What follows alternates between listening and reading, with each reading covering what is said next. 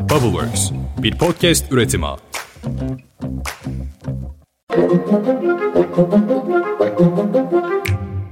Beş dakikada dünya gündemine hoş geldiniz. Bugün 27 Aralık 2022, ben Özlem Gürses. Hadi başlayalım.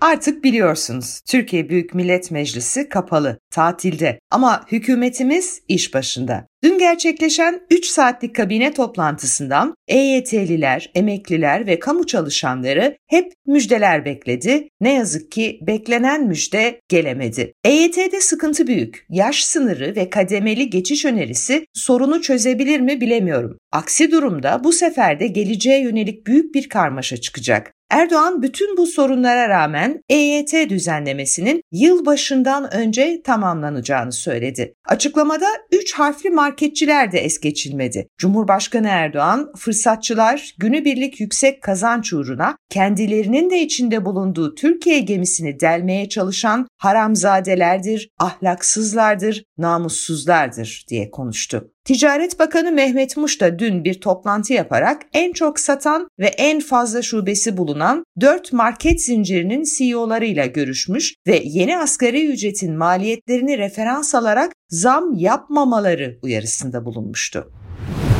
Ama tabii kul kurar, kader gülermiş. Kabinedeki hesap ekonomiye uymadı. İstanbul'da ekmeğe zam gelmişti. Bir zam da doğalgaz fatura hizmetlerine geldi. Enerji Piyasası Düzenleme Kurulu EPDK doğalgaz hizmet bedellerine %84 oranında zam yaptı. Enerji Bakanı açıklamış Ocak-Şubat aylarında doğalgaz zamları yapılmayacak demişti. Doğru, doğalgaza zam yok ama doğalgaz servis zamları nedeniyle faturanız yine de zamlı gelecek. Bu arada unutmayalım, kabine toplantısı çıkışında yaptığı ulusal sesleniş konuşmasında Cumhurbaşkanı Erdoğan bir de doğalgaz müjdesi verdi. Cumhurbaşkanı Tayyip Erdoğan, Karadeniz'de 58 milyar metreküp doğalgaz bulunduğunu duyurdu. Erdoğan müjdeyi duyurduktan sonra salonda bulunan basın mensuplarına alkışlamadıkları için sitem etti. Kelimesi kelimesine aktarmak gerekirse şöyle. Fatih sondaj gemimiz Çay Cuma 1 sondajında denizin 3023 metre altında 58 milyar metreküplük doğal gaz rezervini keşfetti. Basın mensupları da hiç alkışlamıyor. Yanlış iş mi yaptık? Evet, geçelim sıradaki haberimize. Emniyet Gar katliamı sanıklarının adresini mahkemeye vermedi. 10 Ekim 2015'te IŞİD'in Ankara Garı'nda gerçekleştirdiği katliamın üzerinden geçen 7 yıla rağmen birçok sanık bütün aramalara rağmen bulunamadı. Bunlar arasında 103 kişinin yaşamını yitirdiği katliamın planlayıcısı İlhami Balı da yer alıyordu. Patlamayla ilgili ana davadan ayrılan ve 10 Ekim katliamı firari sanıklar davası olarak bilinen yargılamayı Ankara 4. Ağır Ceza Mahkemesi yapıyor. Mahkeme Suriye'de olduğu sanılan Ankara Gar katliamı davasının firari sanıklarının adresini istedi. Bunu da emniyete sordu. Emniyet İstihbarat Daire Başkanlığı bizdeki bilgiler istihbarat amaçlı talebinizi karşılayamayız dedi ve böylece Gar katliamı sanıklarının adresini mahkemeye vermedi. Fransa'nın Ankara Büyükelçisi Hervé Magro Dışişleri Bakanlığı'na çağrıldı. Bakanlık Magro'ya Paris'te 23 Aralık'ta bir Fransızın gerçekleştirdiği saldırı bahane edilerek PKK, PYD, YPG çevrelerinin Türkiye aleyhine başlattıkları kara propaganda ve Fransa hükümet yetkilileriyle bazı siyasetçilerin bu propagandaya alet olmalarından duyulan rahatsızlığın dile getirildiğini ve Türkiye'nin tepkisinin vurgulandığını açıkladı. Hatırlayalım, önceki cuma günü Paris'teki Ahmet Kaya Kültür Merkezi ve çevresindeki bazı işletmelere ırkçı bir saldırı düzenlenmiş, 69 yaşındaki saldırgan yakalanarak gözaltına alınmıştı. Saldırgan Williams M. dün hakim karşısına çıktı ve tutuklanarak yeniden hapse gönderildi. Çünkü saldırganın 2013 yılında da benzer bir suçtan cezaevinde olduğu ancak 12 Aralık'ta akıl sağlığı sorunları nedeniyle tahliye edildiği anlaşılmıştı. Fransa'daki Kürt toplumu saldırılara tepki göstermiş, sokakların şiddete boğulduğu eylemlere Fransız polisi gazla müdahale etmişti.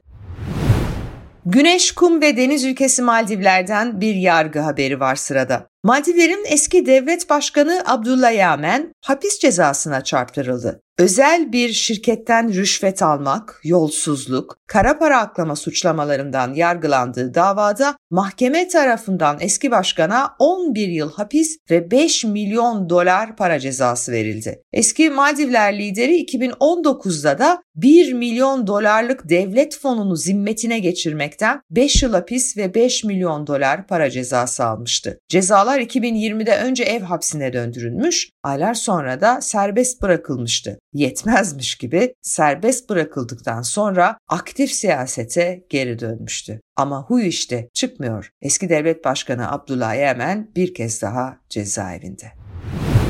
Kuzey Kıbrıs Türk Cumhuriyeti'nde yapılan yerel seçimler son buldu. Adada 208.236 kayıtlı seçmen, belediye başkanı, belediye meclis üyesi, muhtar ve ihtiyar heyeti üyesini belirlemek üzere 768 sandıkta oy kullandı. Seçim sonuçlarına göre KKTC'de devletin en üst düzeydeki idari birimi sayılan 6 ilçeden 3'ünün belediye başkanlığını Cumhuriyetçi Türk Partisi, ikisini Ulusal Birlik Partisi ve birini de Toplumcu Demokrasi Partisi kazandı.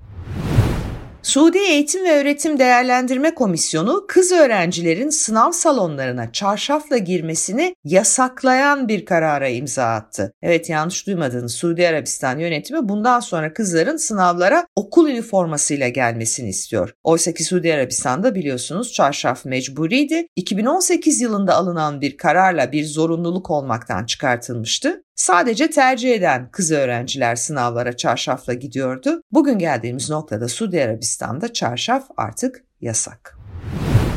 İran'ın önde gelen bir insan hakları aktivisti ve Nobel Barış Ödülü sahibi Şirin Ebabi'nin kurduğu İnsan Hakları Savunucuları Merkezi'nin başkan yardımcısı Nargez Muhammadi BBC'ye bir mektup yazdı ve Tahran'ın oldukça kötü anılan Evin hapishanesinde kaldığını ve bu hapishanede gözaltına alınan kadınların cinsel ve fiziksel taciz yaşadığını anlattı. Bu tür saldırıların özellikle son protestoların ardından daha da yaygın hale geldiğini vurguluyor Muhammadi mektubunda. Gözaltındaki kadınların ailelerine baskı yapıldığını söylüyor ama böyle bile olsa bu uygulamaya bir son vermeye çalışmak için neler yaşandığını ifşa etmenin gerekli olduğunu savunuyor bu suçların ortaya çıkmaması kadınlara yönelik bu baskıcı yöntemlerin sürdürülmesine katkı sağlayacaktır diyor mektubunda Muhammadi.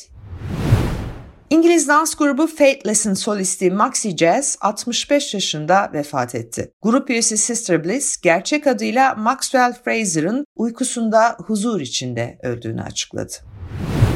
New York polisi bu yılki Noel tebrikine Dr. Seuss'un yarattığı ünlü yeşil karakter Grinch'i alet etti. Amerika Birleşik Devletleri'nde New York polisi Noel nedeniyle esprili bir paylaşım yapmış. Polis aracının arkasında yeşil renkli birinin oturduğu bir fotoğraf paylaşmış ve New York Polis Departmanı bu paylaşımın altına New York'ta Noel güvende, Grinch bu yıl Noel neşesini çalamayacak, mutlu Noeller yazmış. Evet bugünlük de bu kadar. Yarın sabah yine erken saatlerde beraber olacağız. Beni dinlediğiniz için ve 5 dakikada dünya gündemi Spotify'ın en çok dinlenen podcastler listesinde ilk onun içine aldığınız için hepinize çok teşekkürler. Yarın görüşünceye dek hoşçakalın.